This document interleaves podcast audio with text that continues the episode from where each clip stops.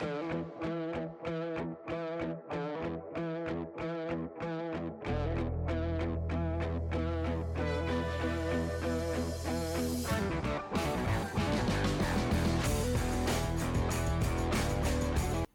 is Podflix episode 194. I'm Willie. I'm Paul. I'm Nish. Hey guys, Hey, I'm back. you're I back. You're back. Welcome back. Yes, it's good to have you. It was it was a wild ride without you. Uh, I haven't listened to the Prey episode yet, but it was I was really bummed. I mean, I literally just fucking forgot. I'm like, I watched this movie and I really liked it, and I wanted to talk about it. I know, So- and you had told us that you had a lot of notes for it. That's why I, we we felt bad. Like we were like, well, I guess we just got to do this. But you know, you, it seemed like he was really prepped. Uh, well, there's some movies that like, you know, I take lots of notes, and others where I'm like, I'm just going to kick back and watch. And without a doubt, if I don't take notes, uh, you'll notice if you've ever listened to our podcast. Paul, I know you haven't. Um, I listen, I s- just wait, just on a bit of a delay. I sit there very quietly for long stretches of time when I don't have notes. Well, since fair. you did listen to the Prey episode, let's just assume that it all went very smoothly and Nish and I were on task the entire time. That's right, and talked about nothing but the movie Prey. That's right. Um, Did you talk about Eat and Love as well? maybe the only things we didn't talk about. oh boy. R- real quick maybe maybe you don't have this at your fingertips or anything but i i am curious what would you w- without saying anything else what what rating would you have given given to prey Four. Yeah, four. yep that's basically where we were Yeah. Yeah. yep It was Great. We, good. we all liked it yeah we all liked it a lot it I sounds like thought, you know, I don't think you did. You guys talk about cinema? I listened to the first half, but did you touch on the cinematography at all? Because I thought it was quite good for the budget. yeah i think we did we may not have made that specific point but i would agree yeah i don't think i looked at what the budget was for for that movie but It's probably about as much as um the movie we watched this week, which is um Probably. Top Gun Maverick. It's, Top Gun Maverick and Prey. I would guess are close, right? oh yeah definitely um, in prep in preparation for this, and I, I'll assume right shortly after this episode, shortly before this episode comes out, we'll listen to Paul's mini flicks on Top Gun. But I I watched Top Gun this weekend, nice and then and and then you guys told me we're watching Top Gun Maverick. I'm like that works out perfect. I'm, Yeah, that I'm really ready does. to go. you didn't even know just happened to watch top gun Did you guys touch on the fact that um we were all together and could have recorded in person together and didn't bother to? I don't think we did. No, I don't think we did mention that. That is true. We, um, yeah, we were we were all together for the first time in like that that the three of us were all together. Um, for I don't know, first time in like nine months or so, something Yeah. like that. And and we're together for a decent amount of time on on vacation together with a bunch of our friends. And yeah, we could have recorded, but you know, we would have been kind of antisocial assholes for a while if we did that. also didn't I watch think. the movie. Yes, There's there was that. that. We, we yes, we did have the movie being Prey that we needed to watch and didn't. Let's um let's get to Top Gun Maverick. I am I am eager to chat about this movie. Um Nish, why don't you why don't you hit hit the summary, which you know not going to be too dissimilar from Paul's mini, mini flick summary, I think. No, not really. Um, yeah, okay. So Top Gun Maverick, uh, 2022. Um, this is a sequel to Top Gun, 36 years later. Um, I don't know if it is. Well, we'll get to that. Um, sorry. Uh, I think you were going to say it's made seven trillion dollars already. Yeah, it's somewhere around there. It's in in that neighborhood, give or take a few trillion. Um, no, it it it has made a fucking ass load of money, definitely. Um, it's the technical term, industry term, ass load. Um, so for uh, Department of Bureau Bureau of Labor and Statistics, right? Is That's that- right. That's a that's, that's a term. that's right, exactly. It, where yes, where where I work, definitely the place I work, and not anywhere else. Um, we won't talk anymore about that. Um, so yeah, this uh, movie um, in, this uh, in this movie, Tom Cruise again reprises his role of uh, Maverick. Uh, Pete Mitchell. I always forget that's his actual name, and they actually use it a couple times here in a way that they Mhm. didn't in Top Gun. Um, but anyway, he's still Maverick. Um, he is uh, obviously much older. He's working as a test pilot. He is very distinguished. He's won all kind of awards, but has never gotten a promotion because he continues to kind of have the insubordinate streak that he had in the original Top Gun. He's he's kind of still the same guy in a lot of ways, just older and definitely more kind of you know life has worn him down in, some ways. Anyway, he is um, asked to return to Top Gun, re- return to you know the training school, and um, teach um, some Top Gun graduates uh, about um, a incredibly dangerous mission that they are going to have to uh, fly. Um, and included among that group of uh, pilots is uh, Goose from the first movie. Um, you know his his uh, what the hell is what what the hell is the name of what what Goose is? The weapons.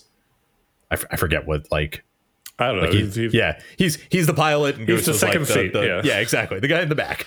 Um, Shaka. He's riding shotgun. yeah, exactly. Anyway, his son, um, uh, call sign Rooster, uh, played by Miles Teller, is among them, and they have a complicated history because uh, Rooster blames Maverick for uh, Goose's death, uh, and there's more stuff in there besides. But that's kind of the the premise, more or less, and lays out most of kind of the the tension that goes on in the movie. And then we kind of go from there. Let's start with how the movie kicks off. Because you're kind of like, it's so Wait, so fucking good. I have to tell you about when the movie started. So, um, at the time of recording, the only way to watch this movie was to buy it. And I was going through and I was looking at the movie to buy it. And they also had like the bundle that was like, you can get both of them. And I looked and was like, no, all right, it's not such a great deal. Um, I'll just get the new movie, Maverick. And I put it on and, and on, on Apple TV, I don't know if other services like this. If you buy something, as soon as the purchase is approved, it starts playing. That's it. it and so that happens. And the screen comes up and it says, like, it gives us a prologue about what Top Gun is. And it starts playing the music. And I And am you like, thought- you thought it was the Holy first shit, Top I Gun." bought the wrong movie. and I stopped the movie and went back and was like, no, no, I'm watching the right movie. Let me, let me go. well, the way you know it's not the wrong movie is it, it, it was everything was the same except for I said Top Gun Maverick on it, not just Top Gun. The After logo all said- of Right. that, once you get to the Yeah, final, yeah. yeah, yeah, yeah. Right, right, right. Yeah, but you gotta you, definitely had you gotta go same through that whole opening part. Yeah. Yeah. the same thought. I was like, nah, because I, I internet video stored it. I'm like, well, I wonder if I got the wrong file here.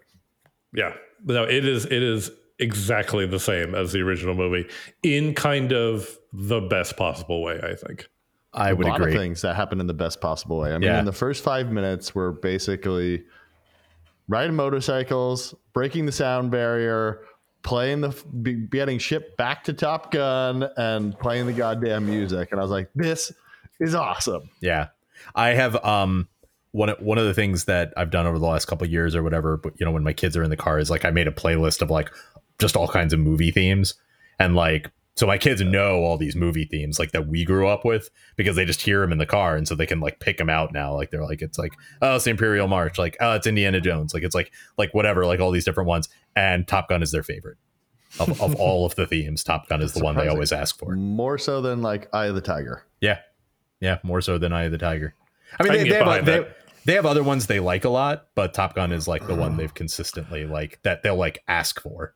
Um, not to derail the conversation, but I have to tell a very quick story about I mean, I. I think I think that was kind of derailed already, but go for it. Um, So my my daughter and I were putting Legos together the other day, and she finished putting together an ice cream truck that we had gotten, and and she's so she's moving the ice cream truck around on the table, and she goes, oh, "What's the song that uh, the the ice cream truck plays?" I can't remember it, and I was like, "I'm like giving her a minute to think about it." She goes, "Oh, I got it," and she rolls the ice cream truck down the down the table, and she goes, "Dun dun dun dun dun dun dun dun." dun. I was like, I don't think that's it.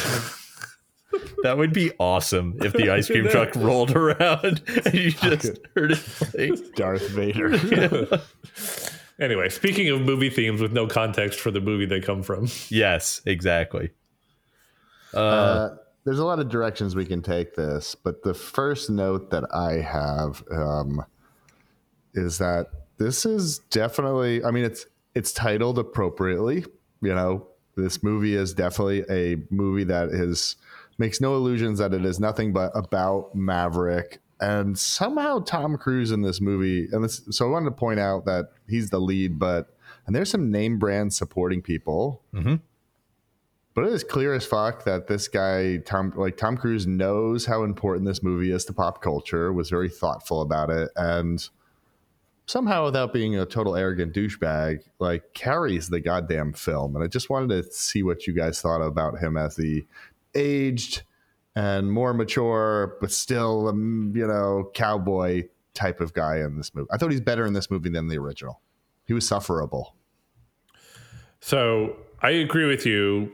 Uh, I'll just put this out there. I thought this movie exceeded the original in just about every way. Yeah, um, yeah, I and would agree with that.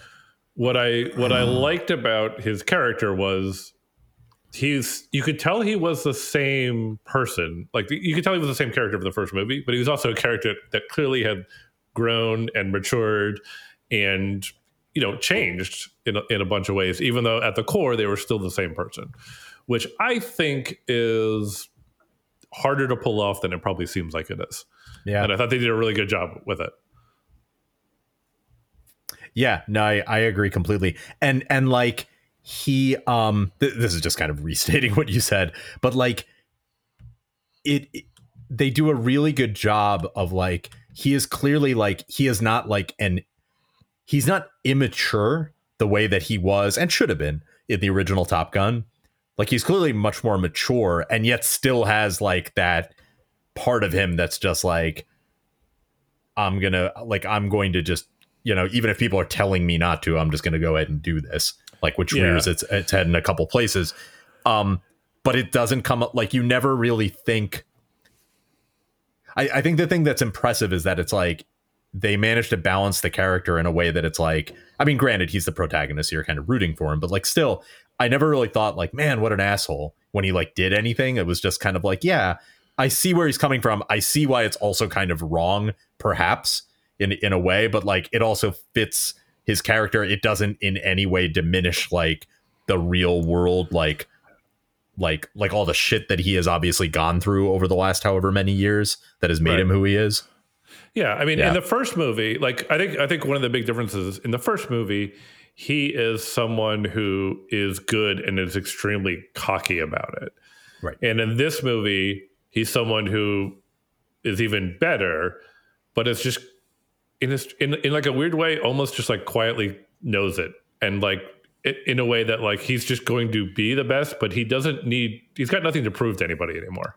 right like like and, and and i think where that's shown a little bit is like there are a couple times like there's in the there's the opening and then there's like through the movie where he does something that he's not supposed to do but to make a point of some kind Right. and then gets dressed down like in in the beginning it's by ed harris and then later on it's by jon hamm and like in both cases he like he takes what's coming to him. Like he doesn't fight back in really in a way that it's like oh like i shouldn't like you shouldn't be yelling at me right now. He's kind of like yeah i get it. Like I did what I did and I'm not going to apologize, but I also understand that like I'm going to get yelled like I get the consequences for what I did. And like I'm I'm and and that's I feel like a difference where like the young Well- Tom Cruise, you know, th- sorry, the young Maverick, I should say, would have been like a little more like just kind of like a little more outraged that like this was happening. Um, fundamentally a difference here is that um, you know, however many years later this is, 20, 30 years later? 35, something like that. I don't know if it's we're in the same universe, real time, and and what you we know. we can't be, can we? It's I- supposed sorry, to be this is- this is- 2019. right this this is the one thing that i guess like it, it this didn't take me out at all it you know sometimes these things do and in this case it was just like well that's a thing we can talk about but like I, it doesn't diminish my enjoyment anyway but like how old is rooster then like is he like 40 like that doesn't sound right Oh, because how old? Because he was a little. because he was kid. alive and like not a tiny baby even in Oh, in top that's gun like good we point. saw him he's like he was like four or something like that I mean, Yeah. at the end of the day, it doesn't really matter if this movie takes place in like 2010, 2019, or right no, right other, 2002. other other than weird age stuff if you want to get into that but it's just like some yeah exactly it's like nothing in it really i mean not that i know military technology very well but it feels like it could have been any time in the last 10 years or so yeah. I don't remember where I was going with that. Um, The last Sorry. thing I wanted to say about what you're thinking about it about him breaking the rules is in the first movie he was doing it to prove he was the best, and in this movie he's doing it for very good reasons that have nothing to do with his ego. Right. Right. Right. Well, that's the other thing I was going to say. uh, That that and in the first one, he was like it was like this jockeying to prove he was in the best, and in this movie, it is like clear as a fucking bell. He's been doing this for thirty years, and he is just the fucking best on the planet. Yeah. Which Right. makes Like, it he, make, he toys with these top other top Right. guns like the whole beginning of the movie. Yeah, absolutely. And and and like you were saying, Paul, I think that's a really good point because like right, like the two things I was talking about, like in the first one, he he kind of breaks the rules in order to kind of like try to save the jobs of the people he's working with to some extent. And then in the second one, he's trying to like do this mission a certain way because he wants all of the pilots to have the best chance at actually getting home that Right. that that they can have. Um and it kind of like I feel like some of that like kind of gets to why like you know throughout the movie I know I know we'll get to him in more detail but throughout the movie like his sort of, guardian angel is Iceman um who's like now the you know like the commander of the Pacific Fleet basically he's he's, he's an admiral and it makes sense as to why he would because like if he was just a fuck up still and he was protecting him it would be a little bit like oh come on man like he's putting his sticking his neck out for you all the time but it feels more like it's like no he's sticking his neck out because he knows like his heart's in the right place and like he is really good at what he does and the navy could still like use him Right. Mhm. right Um, I wanted to ask. I'm going to ask this in a reverse way, which is, um, I did make a note that, um, aside from the scene with Val Kilmer, and I want to like spend some time talking about that. Um, the supporting cast, we don't. The first hour and a half of the movie, I think it's a two hour and eleven minute movie, if I remember right, and including credits run- yeah what the proper runtime was on my on the device, but um, hour and twenty five minutes in, somewhere in that area, and like there's not a lot of supporting cast in this movie. They start to actually like they show they show up in the last 40ish minutes of the movie. Everything ahead of that there's just not a lot of them. So the question is who would you have liked to seen more? Whose character what supporting characters did you really like? You know, and and the rundown is all the pilots plus Jennifer Connelly, right? But and and Val Kilmer, I that's a separate thing. But like i'm gonna name a weird one this isn't necessarily the biggest one i would have liked to see but so the um the guy who's like jon hamm's like second in command warlock mhm. like he he's a guy who I like assumed after I saw it I was like was he a, was he like a guy who was in the first movie and then I looked back at the cast and I was like no there's no warlock here I was like so it, it he is was it is just assumed that like Yeah. these two are acquaintances I wouldn't have minded here like having some way to know sort of like what their past was or how they knew each other or anything because uh, and and maybe there was no real story there and it, you know I don't I don't know what you would have cut exactly to put that in. I don't want to make the movie over long. But I'm just Right. saying like if if there was like that that is one thing where it was just like I wonder like what their past is because he definitely supports him a fair amount the way that like kind of the others do who like you know a little more of what their connection is. I kind of read that as like Maverick's just been doing this for a long time, and if like if you're of a certain age, like you've run into him at some point in the Navy, Sure, and he sure. just kind of fucking knows everybody. Um, I will say the the one per, the one person that one person that I did really like that I could have just used a little more of was Hondo. Um, Yeah. he was he was a he seemed like a really cool character, and he had that um, he he had that he did that Top Gun thing where just like a random officer just kind of follows along with our main characters and like gets assigned to the carrier and like you know it like goes to Top Gun and then is on the carrier and it's just like that doesn't really feel like it makes any sense but like right, right, right. But he like I guess he just he, he got to come along. yeah, he got to come yeah. along but I really liked him I thought he was great I did too. um, and it really seemed like the two of them especially like go back really far and i would have liked i don't i don't need the history of that but i would like to have seen like a i don't know a little bit more of just like the two of them maybe like sharing a beer together or or or having a little bit of chat or something there because i like them I'll give you one more that maybe surprises me to say a little bit. Um, and I don't know that I necessarily, I don't know if I, it's that I would have liked to see this person more, but I just liked the scenes. Were um, I liked the scenes where he was with Jennifer Connelly more than I expected to, a fair amount. I mean, one, Jennifer Connelly's a really good actress, and she did really well with the scenes she had. She probably could have had more of them. Like she kind of necessarily disappears for a big stretch of the movie when the mission is going on, obviously. Um, but I feel like those that just felt like um, a really nice relationship, like like a very lived in kind of thing between the two of them, even though they're kind of like on again, off again, and like coming back and that kind of thing. But they felt like two they felt like what they are, which is two older people who have like been through a lot of stuff and are kind of like reconnecting a little bit. But like with that, you know, it's like it, it, whereas like he and Charlie in the first movie, it's like all passion kind of like this is very much this much more lived in like comfort and feel. and, and and much more chemistry between the two of them than there Yes. was in the first movie. yes, Um, and I thought it was interesting. So she, her character is actually mentioned briefly in the first movie as like someone that Maverick used to date. Oh, really? Um, yeah, when when So when go Maverick goes when he when he goes to like the cafe or whatever, and Goose and and Meg Ryan, I still don't know her character's name, are there. Um, she, Mother she- Goose. she's yeah, Mother Goose. That's good. um, nice. she is she's teasing him about like it's like oh I ran into Penny like you know and and Charlie's like oh who's that and it's like oh this admiral's daughter that like he used to date or whatever and they're like nope that's that's her they kind of bring her around That sounds remember yeah, that- that, I sounds remember that familiar. now. now. yeah, now that you're saying it. The Admiral's daughter, I feel like, is what it's like. Oh, I remember that.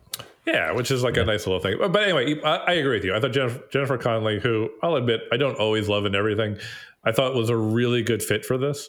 And yeah the two of them just like I said had really excellent chemistry together which was good to watch. Yeah.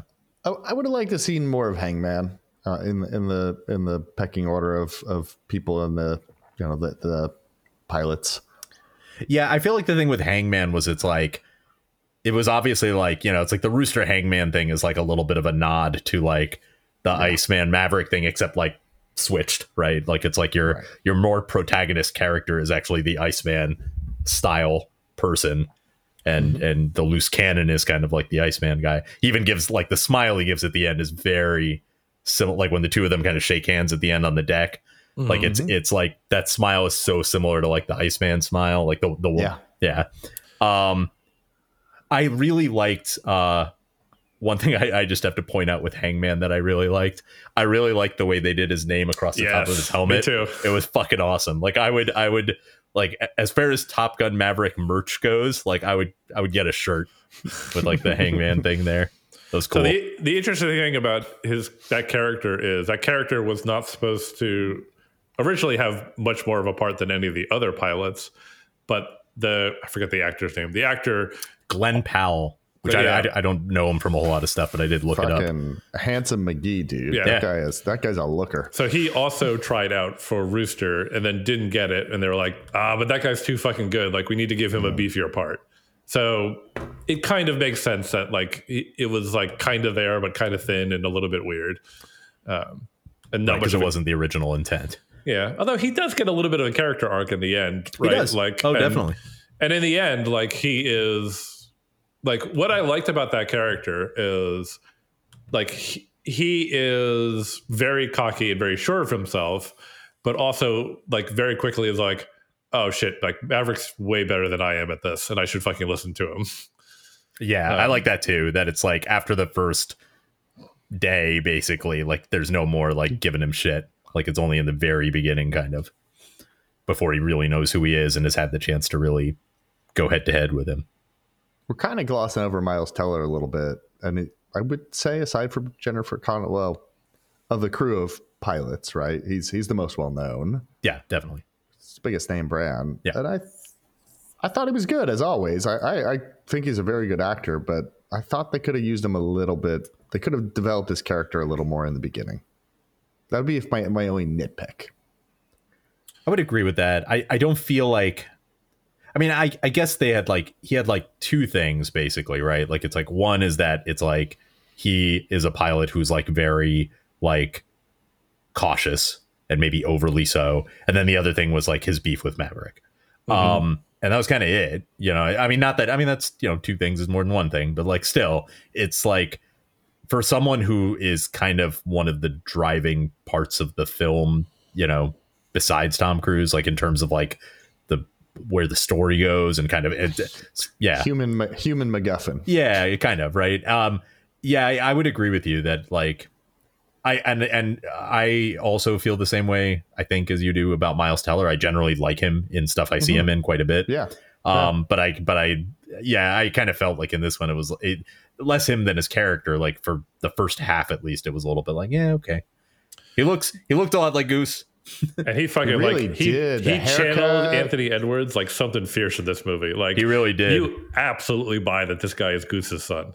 Yeah, especially at the end when when they are in when they're in the Tomcat together, and he's in the back, and like the like a few of the reactions that he has, and when he's calling him Mav, it's like, oh, this is like, and and it's obviously intentional, but it's like he does a really fucking good job Yeah. of it, where it's like this feels like it's Goose back there. So Paul said this in his mini flicks about um, Top Gun, and when you watch them this close together, it's like really fucking obvious. Paul's mention was that, he felt like they used like stock footage, and a lot of the action scenes didn't quite play together. And I don't trying to figure out how to frame this or have an actual discussion around it, but the whether it be special effects or fucking GoPros inside of real, you know, F-18s. Like the flying scenes in this movie were unfucking believable and amazing and great. And Yeah. that's just They were they were they were yeah. I mean, there's there's no comparison And, like, between every- the flying scenes in this. You're right. Like every complaint that I had about the first movie, like this, uh, uh, about the flying sequences, this movie like undoes them completely. Like it, Yeah. it does them all and it's, totally and, right. and and it's both like like whatever real flying there is is just much better shot and much much more understandable as to what's going on and Yep. then there's obviously like a ton of cg in it as well that's very well done that like that Uh. that just allows you to like see things that like you know it it, what it made me yeah what made me think of it is um it's a shot i don't know if it's a gopro or just you know a green screen or whatever but they do a really excellent job in this movie of like the up close facial expressions of the pilots you feel like you're in the cockpit with them and you can feel don't feel the g's but you, you can feel that sense of ang- anxiety during dogfights and all that stuff and I, I just thought i thought it was really well done across the board Yeah, and I, and I agree with that. Like those those in cockpit shots, which were done by the actors, by the way, while they were while they were in the cockpits, um, were great. I thought the external shots looked really good, and and like you said, Nish, like it was all just a lot more coherent. Like I never got lost in all the various dogfights and stuff about like what was really happening. Like it just made more sense. and another part of that was so so this this um the story for this was it was co-written it was a few different people but one of them was christopher mcquarrie who's done the last I don't know, three four and counting Fifteen Mission Impossible movies. exactly and you know they made it sense right because the mission itself is laid out in very mission impossible terms right where it goes through for you we're gonna do this then we're gonna do this we'll only have this much time like that it's like totally like a setup for a big you know mission impossible set piece.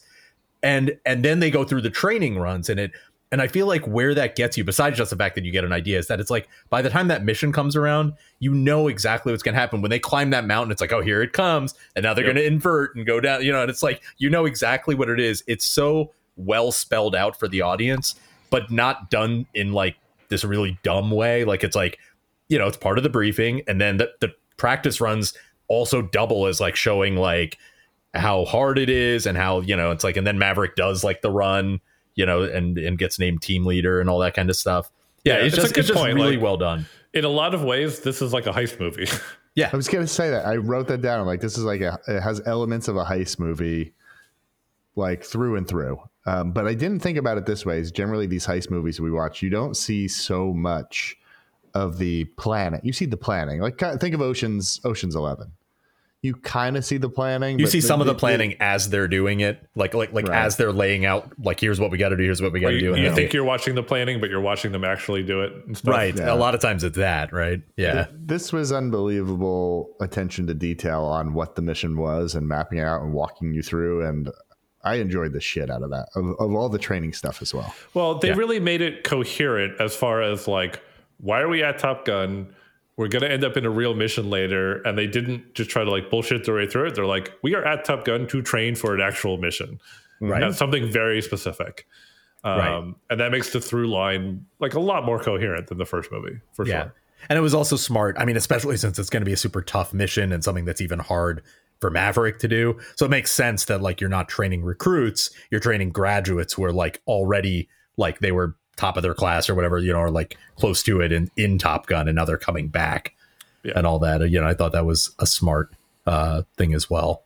There were a we're- lot of pilots in this. There were a lot of pilots, and and they didn't they didn't spend a lot of time on like the competition aspect of them like figuring out who's going to be the pilot to the point where it's like, well, I guess I kind of know who who the pilots are going to be, but Because uh, because of the few people who, who they focused on a little more. Yeah, but like I didn't even know like because they they focused on um enough that it was like, well, it's not entirely clear to me who it's going to be and who it's not going to be because you know. We, we know like what like half of their like we we follow along with like half of them kind of Right. Right. It, it was kind of like, okay, like, so you know Rooster's going to be part of the team. You feel pretty certain that Phoenix and Bob are going to be part of the team because we get a decent amount of time with them.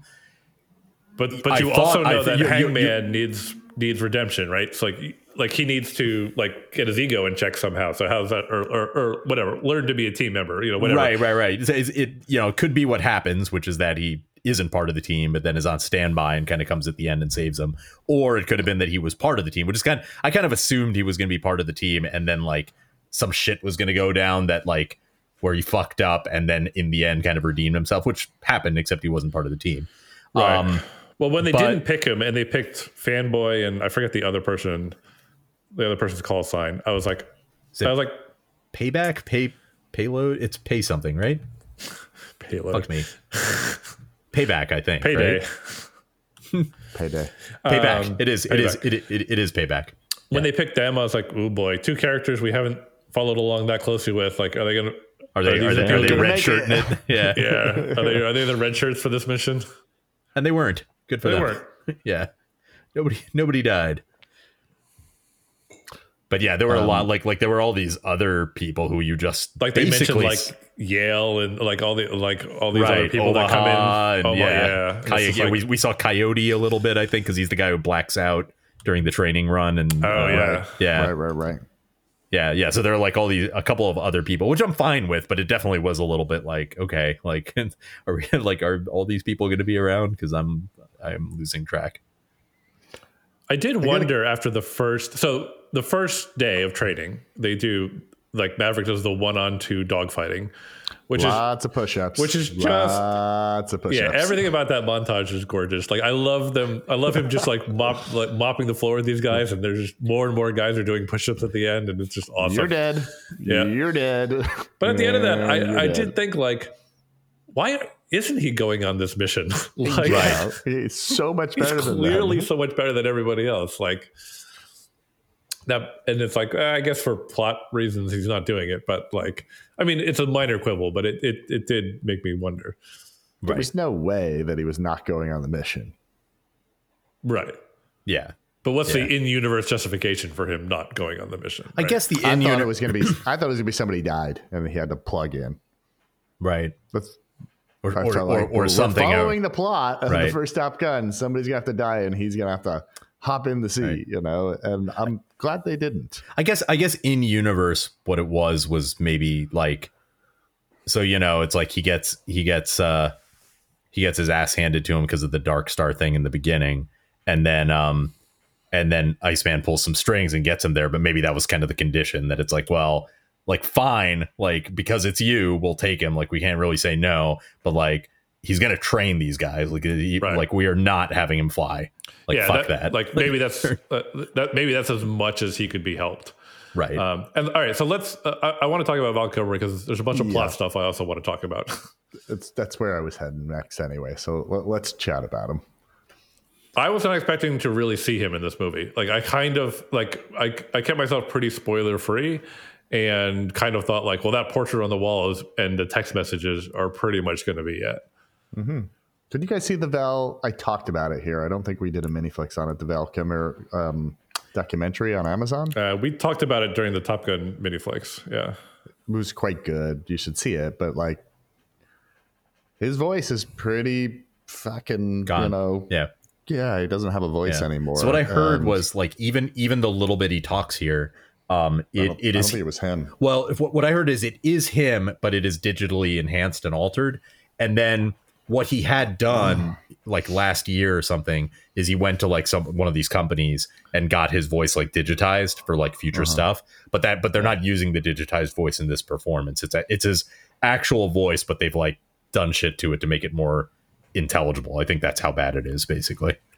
So it was really great. I mean, it was really great to see him. It was it was really nice that like over the years, like that Iceman and Maverick ended up being like actually really close and had and like clearly had like a really good relationship. Like he's very close with his wife and all that stuff, and like they clearly know each other really well. And I thought that was like a nice thing that they did in this movie, Uh, which is basically like you know, like as much as like Iceman is the antagonist of the first movie, like he's not really. Um, and and in the end, like they are all fine with it. And I like the fact that like yeah, they kind of established like yeah, they have a they have a really long history together. Like they're both been in the Navy their whole lives, and they're really close. I thought that was really I really like that. Yeah. Yeah, no, I- no, I agree. And it was like, you know, it was a very touching scene. I, I feel like this this movie, like, it does really good things. Like, it reminds me a little bit of like, um, at times, eh, this is maybe on a little far, but with Val Kilmer, I think it makes more sense. Of like, um, like Creed, where like I feel like they knew what to do with the fact that Sylvester Stallone was so old and like played that into the character so well and gave it this pathos that like it wouldn't otherwise have. And I feel like that scene with the two of them is like, you know, two old, you know, Tom Cruise doesn't look old, but he's old. And like, you know, and like, you know, he's, he's 60. Uh, I know he wasn't when they shot this, but still. Um, and you know, and Val Kilmer's older. You know, Val Kilmer I think is a year or two older, or, or maybe they're about the same age. Um, but yeah, like you know, and, and it it just has I don't know, it just had this very touching feel to it. Like obviously because the subject matter of the scene too, but Tasteful. It was done very tastefully. Yes. Um, couple things I read about it. I, I was spoiled about it. Um, me too. I was. is that like Tom Cruise was not going to do this movie if Val Kilmer was not in it. He insisted not just like that they mentioned the character, but that Val Kilmer was in the movie and had a part and it was done properly. And I love the way the scene ended. Uh, I think Val Kilmer said to him something like, you know, I wonder who's better or Who's, something who's like yeah, that. who's who's the better pilot? And then yeah, and Tom Cruise is like, "This is a nice moment. Let's not spoil it."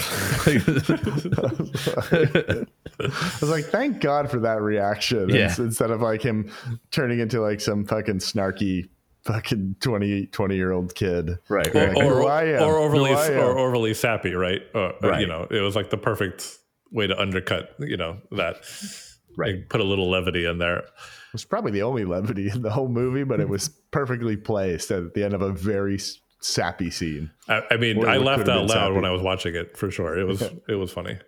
I feel like it, it might have like the way he says it and delivers it, it feels like it was an ad lib line where he just like made that up.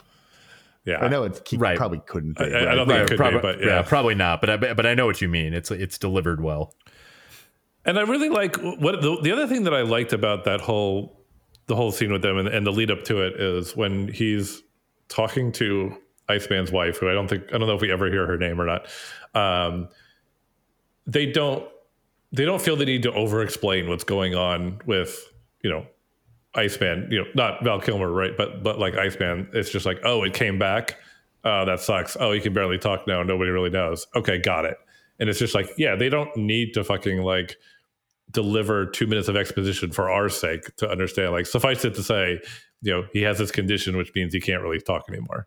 Okay, got it. Like, you know, understood. And and I feel like in a different movie, or maybe like, you know, 15 years ago, they would have felt the need to, you know, explain and feel like, okay, now we've justified why this, you know, why this character is behaving this way in, Right. in a way they didn't need to, which I liked. Yeah, Yeah. absolutely. All right, hit me with plot stuff. I got a couple other things on my list, but but but hit me with plot stuff, Paul. Yeah, so I really um we talked about we talked about the first dogfight thing. I I really like um, when he gets shit canned, basically, and he's like, "There's there's nothing I can do here," and he's like, and Jennifer Connelly is like, "You'll figure it out." And he's like, "No, I can't." He's like, "She's like, you'll you'll figure it out." the the moment when he, when they when um um Jon Hamm's character, see, I don't know anybody's name. When Jon Hamm's character is, is giving the updated briefing, and and then all just, of a sudden he's just there. he's just there, and he's like, "I'm going to do it in 215," and and like you, you know, Jon Hamm is pissed off, but he's just performing this amazing thing, and everyone is just like watching with bated breath. And I was just like, like that moment got me. I was just like, yeah, go Mav, like fucking do it, like you can oh, do yeah. this. And one of the things I really liked about it is Maverick in the cockpit is mm-hmm. clearly mm-hmm. working really hard and really mm-hmm. struggling. Like he is not just being a badass. He is like, even for him, this is really fucking hard for him to yeah. do. But he knows yeah. he's got to do it. And I really, I really like that. You know, you talk about characters showing their age. Like I think that's a good example of that. Mm-hmm. Of like he can pull something superhuman out of his ass if he needs to, but fuck, it's hard. Hmm. Yeah. No, I totally agree. And I, I think you make a really good point. Like I really like the way that's written where like like you said like like Jon Hamm is almost like just mesmerized by like like like there is this part of him very much that is like can he do it like like like yeah. I I like because there was a small part of me that at first was just like well what, like why wouldn't he just like immediately call for them to stop but I feel like it's like no it's because it's like deep inside he wants to see like it's like will he actually do this like yeah. 15 seconds less than like what what they'd even been practicing and hadn't been doing. I like Jon Hamm in pretty much everything, and I thought he was perfectly cast. Yeah, I was, I was going to say the same thing. This like this, this role makes perfect use of like what Jon Hamm is good at. Yeah, yeah, for sure. Totally He's, agree. Um, the last thing I have on my list, and um, I'll I'll open the floor for y'all's question, which is um the music. Music is a big part of the first one. There was no danger zone in this one, disappointingly. Well, there was in the very beginning. in, in, in that oh, in true. that opening, the Top Gun yep. anthem goes right into danger zone. Oh yeah, yeah, that's yeah. right. Same way the first uh, movie does. Yep. You know, um, and I like the piano, the the the, the tribute to um, Great Balls of Fire. Yeah, yeah, the piano scene in the bar, and the music was just a lot of fucking classics and great. They didn't get tricky with it. They didn't try and add a whole lot of new stuff. I thought it was just fucking awesome. Yeah, I will say for me, I didn't love the Lady Gaga song at me the neither. end. Me neither. Okay. I thought it was weird that the that the progression of like love themes went from "Take My Breath Away" to "Hold My Hand." Um, I also, I, just, I also found it weird that the that the words to hold my hand seem to be only hold my hand over and over and over again. yeah, as as a, as a song standalone, yeah, I have to say I didn't love it. Yeah, agreed. Mm-hmm. But you know, whatever. It's at the real. It's a, it's at the end uh, yeah. of the movie, so it's like not. It's not during some like you know. It's like like like take my breath away. Like makes me think very much of like that right. part of the movie the original movie, and Hold My Hand is at the end. So who oh, cares? there are two other things to talk about um, in parallel, and we have to compare it to the first movie in this, which is number one, like the bar hijinks in this movie were much more, uh, much less corny and, and more enjoyable for me. Where he like got tricked into paying the bill and then gets thrown out of the bar. Like, yeah, way less cringe yeah, for sure. Um, this one I don't think is less or more cringe, but this is if I was to say the one cringe moment of the movie, it's that like fucking playing with two footballs football scene on the beach. Oh. The the the substitute for the volleyball scene. yes. Like the sport sports sports sports sports. Um, I started all right, so I made this note while watching. I'm like, okay this movie makes nothing but sense. If you happen to be into dudes, this is going to be an enjoyable movie. If you're into dude things, this is going to be an enjoyable movie. And if like you like just like cool guy stuff, like even down to like the very end, and I don't even know how to define guy stuff, but like at the end, like fucking the, the like silver dicks, Porsche. you know, guy stuff. I was gonna say it's like I, I like the difference here between dude things and guy stuff. no, As two I, like- different I don't know how to describe it. Like, the fuck, I mean, There's like, a bunch of bro um, shit going on.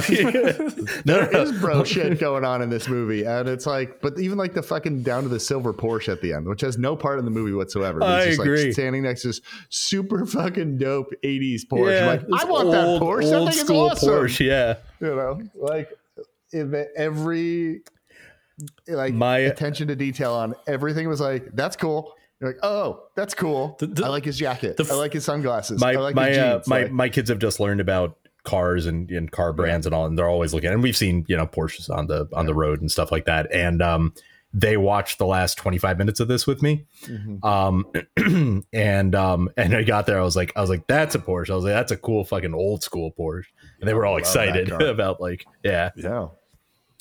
Uh, no part of the movie whatsoever. Never drives it. It's just kind of standing next to it at the end. I'm like, yep, Yeah. another cool fucking No, thing. And then and then and That's then a fucking car. P-Fit Penny and, drives it a few times in that. I didn't even No, notice shit, I didn't remember that. I was gonna say, and then and then how there's this P51 Mustang that we've never seen at the end that they like refurbish and like fly out, and it's like, yep, like this old fucking awesome World War II plane. Mhm.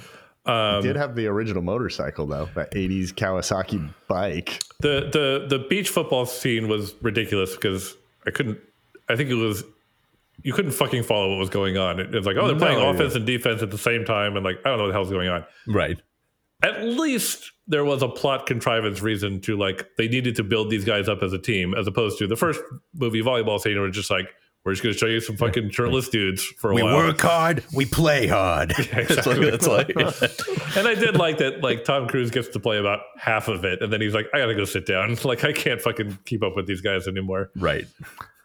Uh, whoever trained those kids, like phenomenal job. They were all in really good shape. That they were like really, really fit. So I'll tell you, uh, not to be like IMDb trivia dude, this this whole thing, but I will tell you one thing fu- funny that you can appreciate, Willie, which is, you know, as most people know, when you have like a shirtless scene or whatever coming up, like you fucking train really hard so you can be totally cut and look great for that scene. Yeah, Yep. which they all did.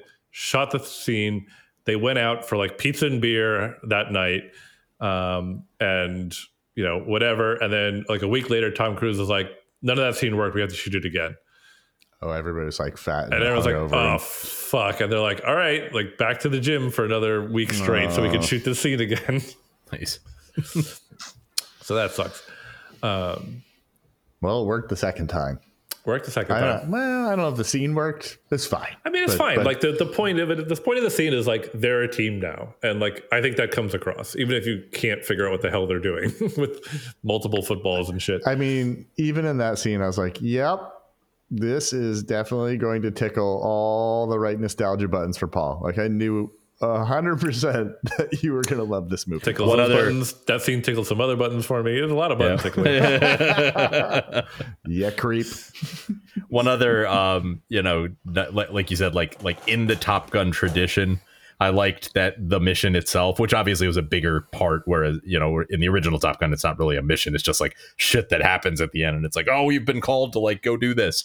Um, but it's also again, yet again, like a mission that it's like in real life. It's like, well, this would spark a fucking war, like, like Yeah, in the like- Top Gun in the Top Gun world, you can get away with a lot of shit. with Okay, a we- lot more stuff. But yeah, we have to we have to talk about the last mission because so because Wait, did they mention what where this? No, no, no. It's they were it, bombing it is was? it is it is deliberately vague. yeah same Okay. Yeah. again in the Top It is Gun it, tradition. it is a rogue state. Yeah. Okay. Um, we have to talk about the last mission because they do the whole they do the thing and it fucking works. And Tom Cruise gets his ass shot shot down protecting Rooster. And I was like I don't know where this movie's going from here. Like I don't uh, For a minute there, I was like, "Oh shit, this is going to turn into a Mission Impossible movie, and he's going to be on foot." well I thought I thought there was a chance they actually like killed him off because it was like man, it would kind of make sense that he would like die at the end of the movie. He died mm-hmm. saving Rooster. And then like Rooster gets to experience that basically and like, Like, maybe what it was like. Yeah. yeah, and maybe understand Maverick a little bit. And then they fucking cut to him waking up in the snow, and I'm like, I don't know what the fuck is going to happen in this movie. Um, and I have to say, like, I, I, maybe you guys clocked to it. I didn't, but like in in in very early in the movie, they say, uh, they say, oh, these, these super advanced fighters are at this landing strip, and maybe a couple of old F-14s. And I had totally forgotten that they called that out. I until did they- forgot not. Yeah, I, I didn't remember they did that. And then they fucking go to the hangar. There's an old F-14, and and like talking about hitting the nostalgia buttons. I was like, this is a hard thing to pull off, but they're fucking pulling it off because they're they follow up like it's a great scene when they're doing the the the you know the Death Star trench run and all that stuff, and they and they pull it off. It's another really great scene with the two of them hijacking that Tomcat and fighting those planes, and like it fucking works. Like it's Doing fucking hand signals and shit. yeah, to them. Yeah, yeah, I don't know what that one is. Nope, I've never, never seen, that, seen one that either. it's really good. Like I I enjoyed that scene of them in the F fourteen. I think it was my uh, of all the scenes, the two of them and him trying to figure out how to like I don't know. There's like 300 fuses back here. Right. I'll, I'll figure it out. Yeah. Like their their but it's nice. chemistry really they hit it they, off. In they that scene. really did in the end. Like like thinking about like it's like they hit.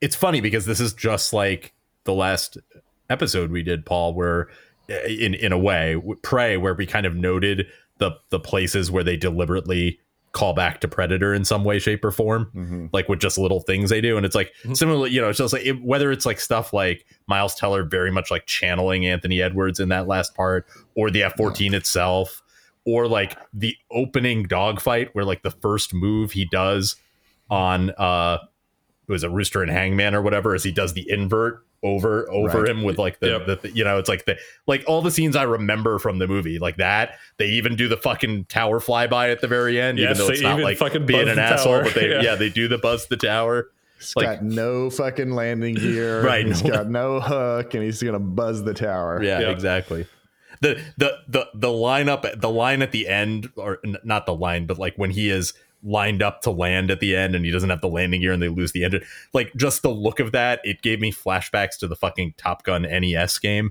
where you always have to land on the aircraft carrier and never fucking could uh, okay, they- we, yeah, we talked about this. It's fucking Yes. impossible. Yeah. But yes, he pulls it off. Yep. Yeah, exactly. So, but- but it was like it was that same shot, basically, like seeing that landing. It was like, oh, like hopefully he makes it. The I could um, never the- I could never land that goddamn plane in that game. No, it was impossible. no, that was impossible. Yeah.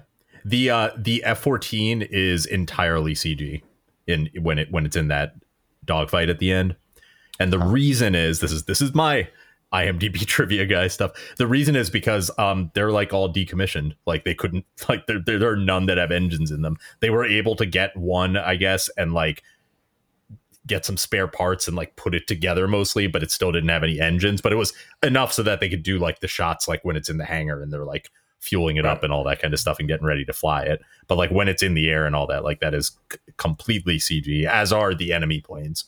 What I heard. When the, he's doing the, the F- shit, the like- F-18s, a lot of that is real, at least some of it. When Right. he's like pulling the lever and like the wings, you know, fold Ah. out and stuff. It's like uh, all of that was so good. Yeah. It was all so good. You know, I kept having this thought the entire time. All those training scenes, all the, uh, it's just like, man, that gas must be really expensive.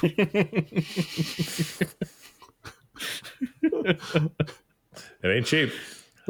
Jet fuel is definitely more expensive than premium gas, and good God, I don't know how many gallons it burns per second, but it's got to be a lot. Yeah. I, I kept thinking about that at the beginning with the what, what, what's it called? This the Dark Star or whatever. Yeah. That, that yeah. fake Mach 10 plane. I was like, how much fucking fuel does this thing have? Like, I do like the scene, by the way, where he fucking crash lands and then shows up at the thing and asks for some water.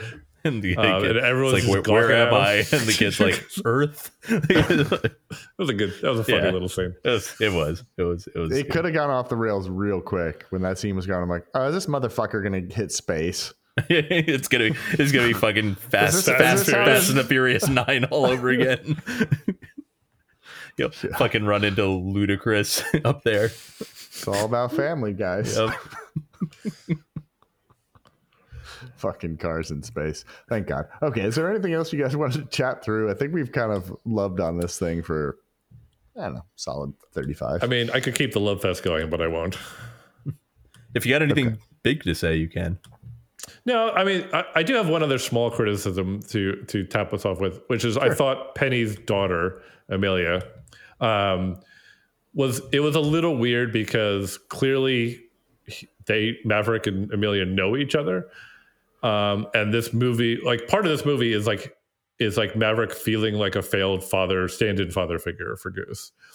Um, and there is like no hint of like any kind of significant relationship between him and Amelia to the point where I'm, to the point where I was like, it was like kind of weird where he's like, yeah, I tried to be a father to, I was kind of a bad father. And I'm like, you're talking to somebody who you're, you know, want to have a very serious relationship with who also has a kid. And it just kind of doesn't come up at all. And that feels weird. And it's like, if you're going to do that, like, why even kind of have the daughter character in the movie?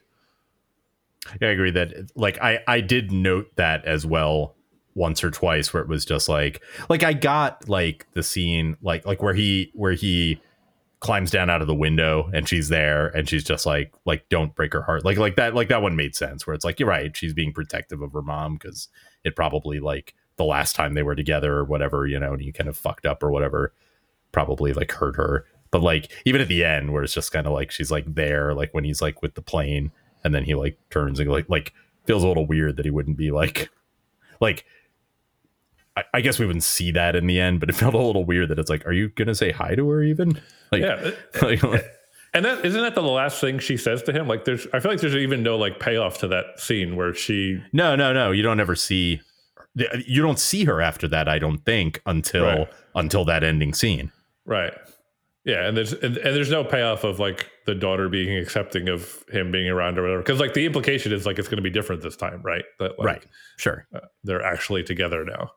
Yeah. Uh, but I don't know. That that was the one that's one little quibble that I had. Right. And it's like I, I don't know that we needed like scenes where they try to bond or something like that or anything like that. But it but yeah, like just not even having them talk really. Yeah, like felt, felt a little weird. Except yeah. I, like I, I guess they talk when they first meet, like when she's in the bar, right? And, but like, and he talks why have the character? Like, I guess a little bit. the end. Yeah, I don't know. That's that's the one thing. Yeah, minor. Should quibble. we put some? Let's put some grades on this bad boy. Okay. Nish. Um.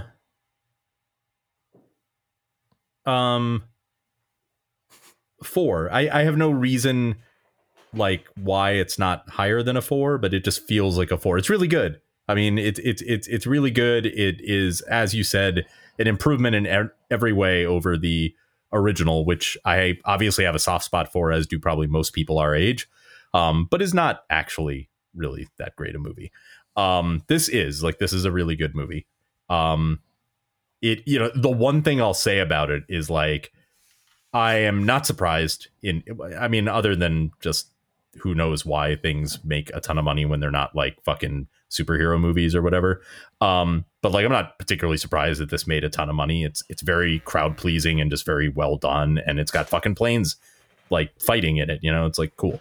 Um, but like I guess the one thing I will say is it's like leading up to it, I felt like some of the reviews and even some stuff that I heard from friends or people I knew was just like kind of rapturous. And like, I guess I will say that it's like, this isn't like the best movie I've ever seen in my life or anything. Like, I felt like I was like starting to get that sense from people where it's just like, oh my God, Top Gun Maverick saw it eight times in the theater. And it's like, yeah, it's good. It's good. It, it's a really good movie. Like, I'm, I'm glad this is not something I'm, I'm sad that I paid $20 to buy. And I'm not sad that I have it. I will watch it again. But there you go. Polly, what do you got? Um, I I I really really like this movie to the point where like it's like I was watching this movie and and I had a moment and it, I can I can pinpoint the moment. It, we already talked about it. The moment where he is shit canned and then is going to do the the uh, the trench run um, to prove it can be done. And I was like, fuck. I am really liking this movie and similar to Nish but different. Like I had heard the movie was surprisingly good. Not that it, I didn't hear quite rapturous feedback, but I heard it was surprisingly good. So my expectations were already a little bit high, and I was like, oh no, they're right. Like this movie is actually really good, um, and it's definitely a movie that. This is a great example of a movie succeeding at what it's trying to do. Like it's not trying to be the best movie ever. Um, but it is wildly successful in everything it's trying to do. It's more ambitious than the first one um, more complicated and and better basically in every way. Um, if the first Top like it, it almost makes the first movie better in retrospect. Like I'll probably enjoy the first movie more the next time I see it, uh, knowing that this movie is coming. All that being said, if the first movie is probably a two and a half, like this movie's a four and a half. Like this, I, it was like I said, I I was really surprised how much I just really liked this movie. Gosh, I'm trying to see if I can have if I have anything additive without just like continuing to goober over this. Um, it's a, a, shortcut. It's a four and a half for me as well. Wasn't a perfect movie, but um, had all the right like parts of nostalgia from the first one. Um, Tom Cruise is like we've always known he could carry a movie, but is he, he took a character that I found, truth be told, a little annoying. I found his character part of um, let's say my least favorite part, but not one of my favorite parts of the original Top Gun, and and made it like I fucking love this guy now. I think he's like matured as a human and as an actor and as a as a character, or maybe just as a character, and all the other stuff isn't true. Um, but and I really liked um, this like this like caper slash you know um, Mission Impossible type of feel to um, to the movie like this in, in that way. Uh, the only other thing I can think that might be parallel, but I don't think we ever got to see like the training sequences is like we all love submarine movies for a reason. It's like there's a thing that they need to accomplish and it's high stakes always. And I had that feeling with the wrinkle of like having an awesome training montage and I really love the way they handled Val Kilmer. So mm-hmm. four and a half. If you had told me a few years ago that like they're gonna make a sequel to Top Gun all this time later and you were gonna fucking love it, I would have been extremely skeptical that that would be possible. I, I remember when they announced this and like kind of being like, kind of like, eh, okay. Yeah. And I, and I don't know why, you know, it's like one thing I'll say with Tom Cruise, and, you know, people can disagree. It's like, I know he's a weird fucking human being, you know, and it's like, I, I don't forget about all the Scientology shit and like all that stuff. But like, damn, if he isn't a likable presence in every fucking movie he's in, you know? Yeah. Like I, I, I just like I like Tom Cruise movies just generally. There are very few that I can think of where it's just like, nah, like fuck this.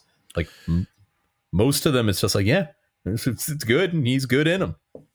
What I thought was one one of the I I know we're supposed to be moving on, but one other thing I wanted to point out is this is the first movie I can remember seeing that doesn't really hide the fact that Tom Cruise is pretty short. Like yes. there's a lot of scenes where he is like clearly shorter than the person he's talking. Yeah, he to. is he is like nose to nose with Miles Teller quite a bit and is like yeah, like six inches shorter. Yeah, like, like it's, it's, like yeah. very obvious. Yeah. Agreed. I like that. If he if he is becoming a little more secure with the fact that he's a short dude, like good for him. It's about time. Nobody nobody really cares all that much. Fucking sixty, get over exactly. it. Exactly. You're only getting shorter from here on out. um, we get any emails, Nish? What's what's going on in the in the in the world of Podflix? Sure, we got it in the world of Podflix. I mean, you know, this episode, the show we just did, uh, that's what's going on. But in in terms of our email, yeah, we got some emails. Um, I'll I'll just as as I've done the last couple things, we'll single out one. So this one is from Samir. Um, who asked, um, I think this is in reference to, we did the, we recorded it a long time ago, but it came out relatively recently, was the Wheel of Time mini flicks that I did. Um, I wasn't even listening the first time. I know, right? So um, don't worry, this is not Wheeler time, Wheel of Time centric, but um, you know, he notes, you know, he says, you know, you talked a lot about um, about the Wheel of Time series being a series that you, meaning me, had um, had read and like you know it was kind of like one of like your things that you were really into uh-huh. and it uh-huh. was interesting to see it actually like come up on the screen um mm. and and he you know he was saying i i also read the wheel of time series you know a lot when i was when i was younger and he said i was curious are there any other book series whether they're fantasy or something else that are like things that you guys have been really into that like you would like to see or just that maybe even not like to see, but like something that just hasn't been shown on on TV or in a movie or anything like that, or like hasn't had the right treatment yet. That like in your, you know, in your heart of hearts, you would love to see like the perfect like movie mm-hmm. version mm. or TV version. of anything you've read. one- there's this one book series. It's called Game of Thrones. I don't know if you've heard of it. Have you read Game of Thrones? I've listened to the first book and um, it was good. I just like they're long and like yeah, Yeah, yeah. I guess, like- I guess, sh- I, guess I should say, have you read the A Song of Ice and Fire? Is is the series? Yeah, very Yeah. very long. They are. Yeah, I've, I've I have read them. I have I have all of them, meaning five so far. Uh, I don't know if it got made, but there was a book I read by Erik Larson called "Devil in the White City." If they've been talking about making, They it have been forever, talking about making it forever, and yes, I would love to see that because it's um the version they've been talking about forever was going to be like Scorsese directing and Leonardo DiCaprio starring, I believe. That would have been fucking baller. Yeah, yeah, yeah. No, that's that's a really good pick. I forgot all about that. That was like something that existed. I want to go look that up while while we continue from a answering. Really interesting book. The way it's, I don't know if you've read the book, but it goes. Um, Paul, do you know anything about this this this storybook? It's Nope. um, 1904 World's Fair, if I remember correctly, in Chicago. 18, 1893. Ah, 10 years sooner. Um, and basically, it's, the, I believe, the first serial killer. So they basically have to create a city within the city in a short period of time. So it kind of covers the architecture and how they built this, you know, big World's Fair. And while that was happening, you know, this guy, uh, like people were moving in to help with the construction and whatnot. And then this time, like, there was a serial killer that was just basically like scooping up people that were coming in from Nebraska to make a buck, and he'd be like, "Stay at my house," and then he built like an incinerator in his house and shit, and was like killing them and then like burning them, you know, and just like getting rid of the bodies. And uh, every other chapter, like chapter one, chapter is about the building of the city, and the next, you know, is about this fucking crazy guy. Well, I think for me, like sometimes, sometimes like a like something that you you know you read as a kid will just like stick with you in a way that like it probably is outsized compared to its quality level, um, but maybe not. So The never-ending story. no, um, for me, the, the the series that I would love to see turned into let's call it a limited series. Mm, let's get, make it four seasons because there's four books, I think. Um, would be the Rendezvous with Rama series. Um, This is Arthur C. Clarke. It is Arthur C. Clarke. Yes, I've, I've I know of it. I don't I don't know anything about it though, other than the name. it's a, basically it's about a alien spaceship in a big cylinder, um, like shades of um, uh, the the thing from Star Trek Four is very much like based on this design, um, but it's this alien cylinder that comes and it's basically like there's like a world inside of it, and it fucking like picks up people from Earth um, and travels back to where it came from. And like the whole series is like what happens. And like it's like a generation ship where like people have kids and like and like they kind of live their whole world in this crazy like cylindrical world. Um, and I remember really like it was like it's like a book series I probably read three times when I was a kid and really liked it and would love to see it turned into something. Um, and it's Arthur C. Clarke, so it probably has an outside chance of eventually becoming something. But Yeah, it's definitely possible. yeah, I, I, I really like those books. I don't know if I have a good answer for this one. Um as as I look around my bookshelf trying to think like is there something I'm forgetting? Um because like a lot of what I've read has um like I feel like books I've really liked like some of them just seem unfilmable.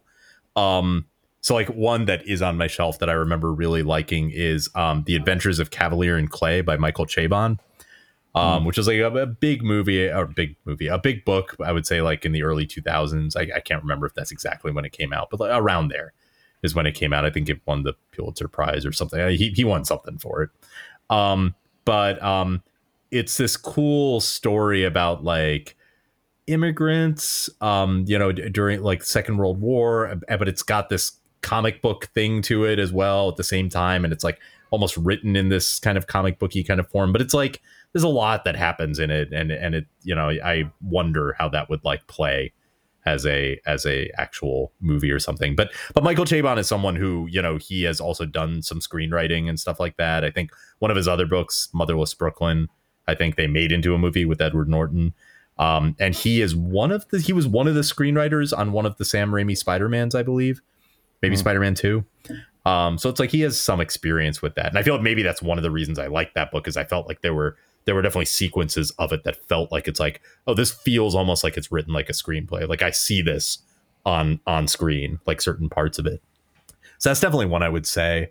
Um another one is cheating, I would say. Um I really liked the book um World War Z, which if you've ever read it is very different than the movie World War Z. Um, and the movie wasn't bad if you guys have seen it. Like it's just not the book at all.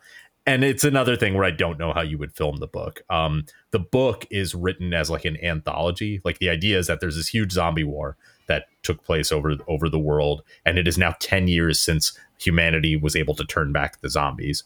And this is like a person who is writing a book like with interviews from people who lived through it, and that is how the book is written. Um, so it's like it's written in pieces. It tells the whole story, but they're all like these little vignettes from like the beginning of the crisis, like what happened, like how it got to its worst point, how they turned the tide, and it's all these little interviews with different people, and it's really cool. And if you ever do read it, I would recommend the audiobook, which has like a bunch of big people who do like the voices of individual people. Like it's got like like Alan Alda and like people like that who do little like parts, and it's really well done. Um, and the writer, as, as if you if you didn't know this, the writer is Max Brooks, who's Mel Brooks' son. Hmm. He wrote uh, World War Z.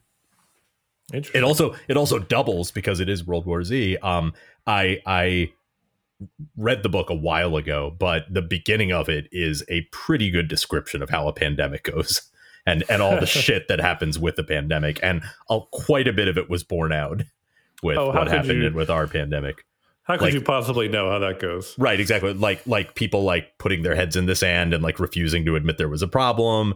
Um, people profiteering and like and like you know waving around fake cures and things like that, making things worse. Like there's like all kinds of stuff like that.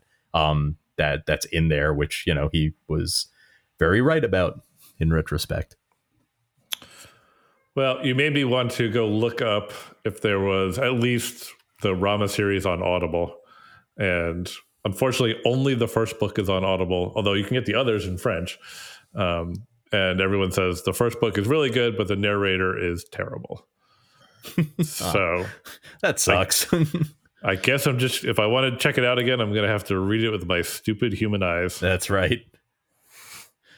Have have someone Can't just uh, have like that Apple Voice read it to to you. Um, the other um, the other one that comes to mind for me, I know we're kind of beating a dead horse. Is there's um, but uh, a book called City of Thieves. It's it's written by David Benioff. oh interesting. Speaking of Game of Thrones, Right. So it has that feel to it. Like I think that's probably his wheelhouse, but it's um takes place during Nazi siege of uh, some Russian city, Leningrad. Leningrad. One of them. yeah, yeah. I'm, I'm looking at it um, now. It's Leningrad. and basically like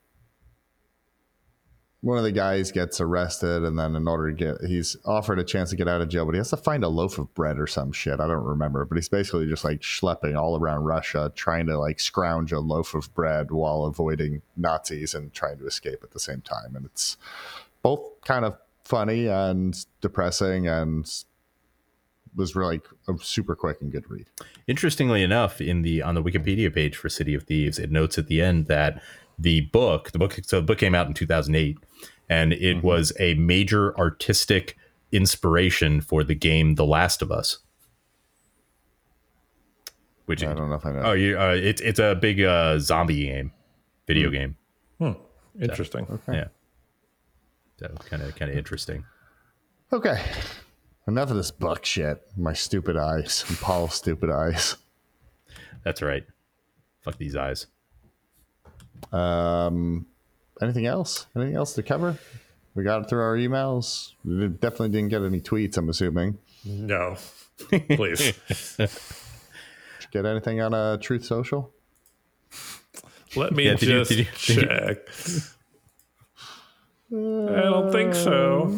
I doubt it. I learned Okay. I learned the other day through some uh I, I, stop me if I'm wrong, right? But like instead of tweets and retweets, they're truths and retruths or something like that. Oh, it's no. it's some like shit like that. A retruth. yeah. Oh, boy. I heard somebody. I heard somebody say that, and I thought they were kidding when they said that. I mean, maybe they were. I don't know. Yeah, no, I'm I'm pretty sure I read this in like a real article where it like where it was talking about I don't know something that had happened and somebody had posted on you know Truth Social about whatever, and then they mentioned that it's like you know the number of tr- tweets and retweets, which on Truth Social are called truths and retweets, and it's like Who oh do you think- Jesus.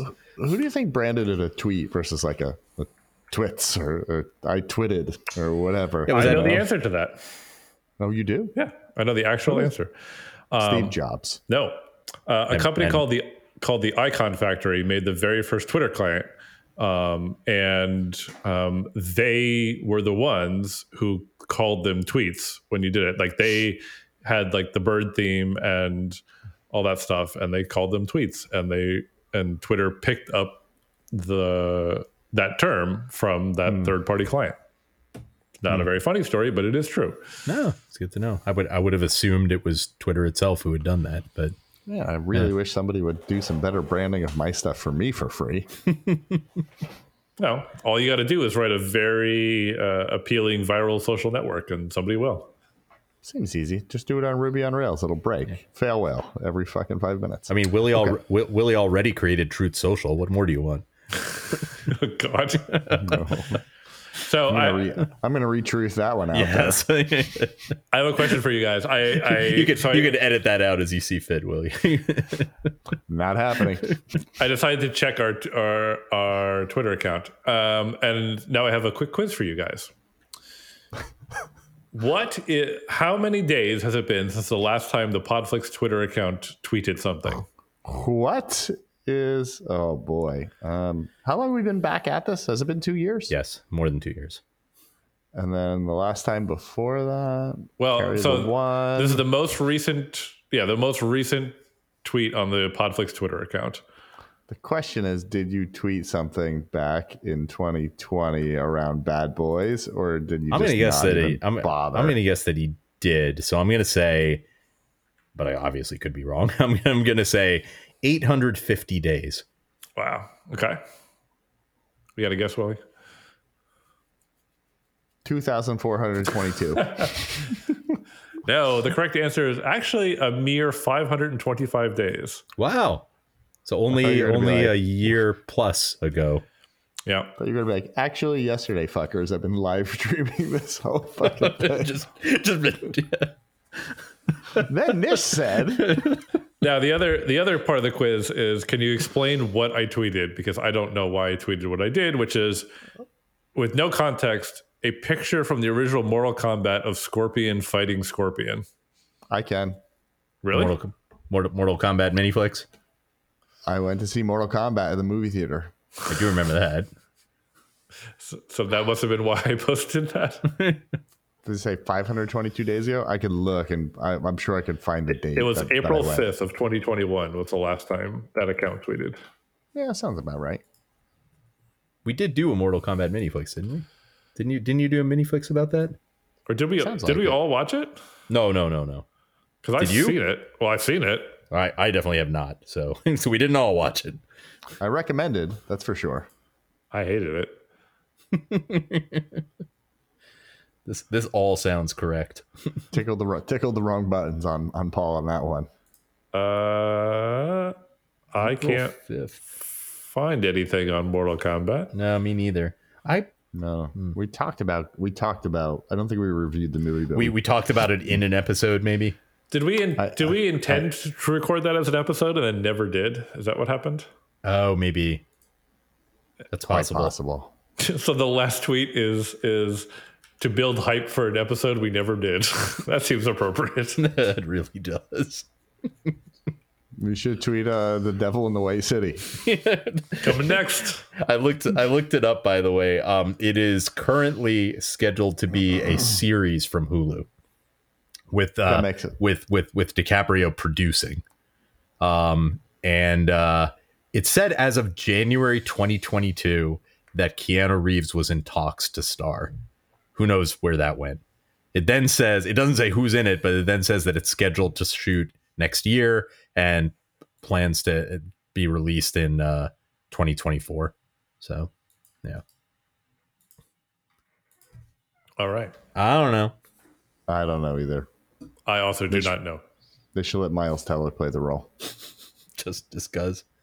Because Only if he keeps that mustache. Yes. I mean that's that that's a must. I'm happy for him. I'm happy that he can grow one. I wasn't sure. Yeah. It's a strong mustache.